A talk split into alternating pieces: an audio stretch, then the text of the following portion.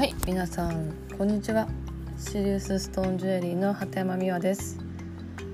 えー、シリウスストーンと、えー、うまくお付き合いする魔法ということで、えー、今日は第1回目開催していきたいと思います、えー、シリウスストーンは2015年から実に何千とを超えるミラクルな感想にね溢れているんですけど、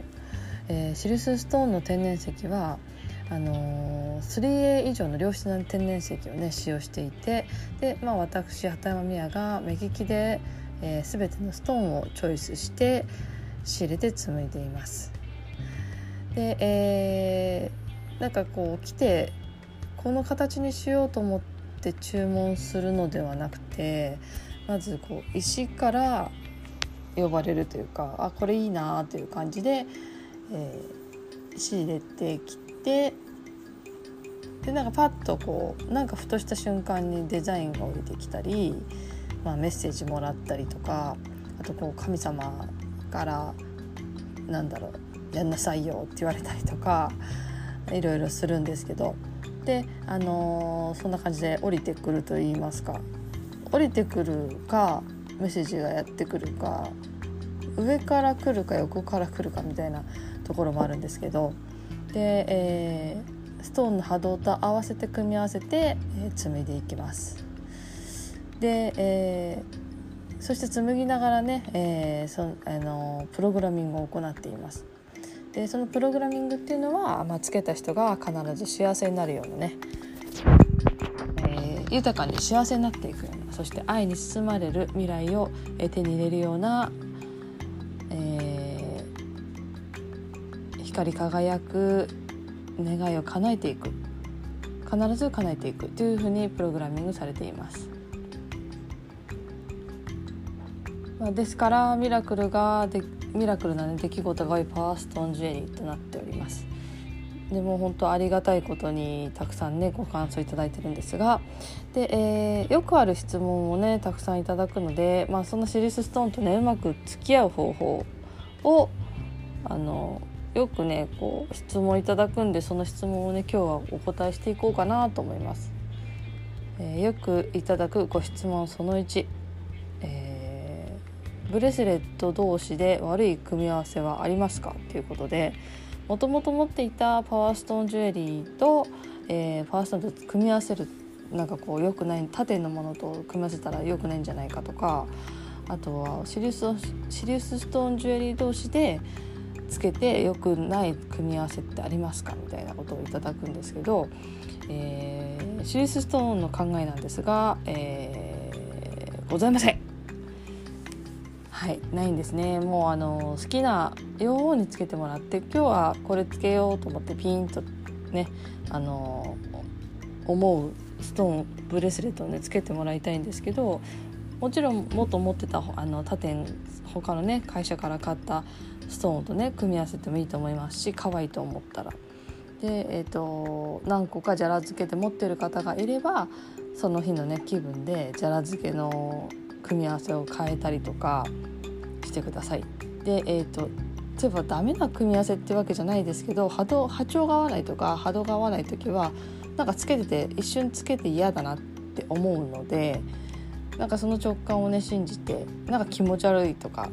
気持ち悪いなんかこうつけててね嫌になっちゃう時もねそういう時もあるんで、あのー、そういう時はね外してあげて違う組み合わせにしてあげるといいと思います。基本的にはねこれつけてすごい悪いことが起こるとか良くない組み合わせっていうのはないです。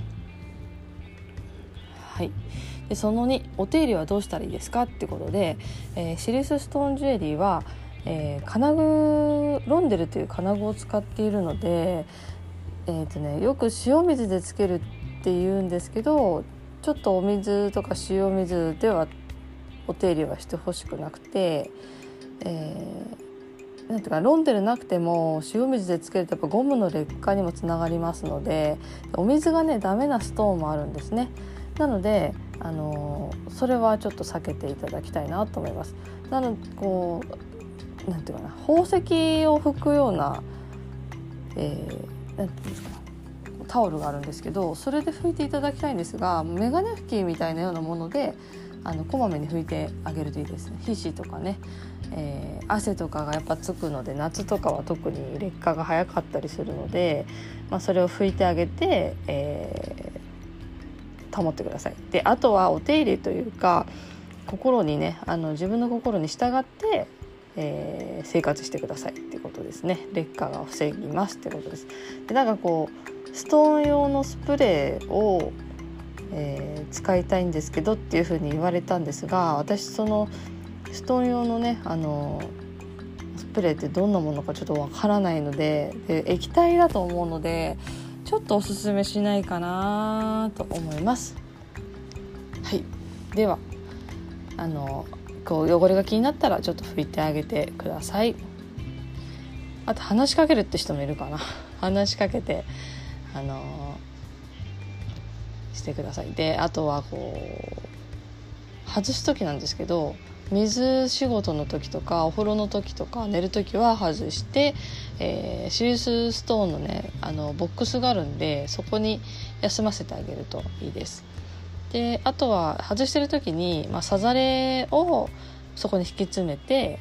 えー、お休みさせると浄化もしてくれるのでおすすめです。でジョーカーは、えー、クラスターをつけてあげてください。はい、で、えー、その3、えー、到着した時そのままつけていいですかっていうことなんですけど、まあ、到着した時は、まあ、あの割れかけがないかとか何かちょっと間違いがないかっていうのをまず確認してから、えー、シリスストーンが、えー、つけている政治の葉っぱに火をつけて煙にくぐらせて浄化してください。で、えー、浄化し終わったら両手に挟んで、えー、お願い事を込めます。でそのお願い事は、えー、具体的な内容がおすすめです。でお願い事を込めてでプログラミング完了でその後つけてください。ただまああの可愛くてつけちゃったっていう場合も別に悪いことはないので気が付いたらプログラミングしてあげるような感じでつけてあげてください。はい。でその4は、えー、仕事でつけれないって方は外しててもいいですかっていう、えー、メールをいただくんですがあのプログラミングをねしたらねその人とねがっつりつながってるので外してても、えー、なんていうんですかつながってるような状態になります。もちろんつけてた方が、えー、一番変化変容が早いんですけどもあの外してても全然大丈夫です。で外す場合はあのポーチに入れてもポーチのようなねこう摩擦が少ないようなものに入れてもらって、えー、保管して、まあ、行き帰りだけつけてあげるというようなねあのことをしてあげてもいいかなと思います。はい、その後、えー、どうやったら乾燥のようなミラクルミラクルがやってきますか。ということで、えー、そうですね。とりあえずそのみんなのシリスストーンが来るとえー、体の中にパイプ水道管みたいなパイプが通ってる真ん中に通ってると思ってもらってその詰まりをガーッと流すのでまずデトックスのようなね作用が起こる方もいます。もちろん起こらない方もいるんですけどでそのデトックスは、え、トイレに行きたくなったり頭痛くなったりとか熱出したりとかっていうことがあります。でそのデトックスは自分だけじゃなくて家族に起こったりする場合もあります。はい。で、えー、そこが通るとエネルギーがねあのエネルギーのパイプなので宇宙からエネ宇宙からのエネルギーが通りやすくなるのであのえっ、ー、とね来ただけでミラクルがバッて最初は来ます。一気に。棚ぼたミラクルって呼んでるんですけど。でまあそれが起こった後は、えー、まずはプログラミングした夢に向かってとにかく一歩一歩行動していってください。で頑張るあなたがあの変化を起こすとストーンがさらに作用してチャンスやあのミラクルがどんどんやってきます。それが二次的なミラクルになります。でまあミラクルは2種類ある2種類か3種類あるんですけどまたそれはね詳しく別の機会に話そうかなと思います。ということで、えー、以上シリウスストーンのねよくある質問を、えー、今日は答えてみました。是非あの今日もねシリウスストーンと一緒に、えー、ミラクルな一日をお過ごしください。以上畑間美也でした。ありがとうございました。バイバイ。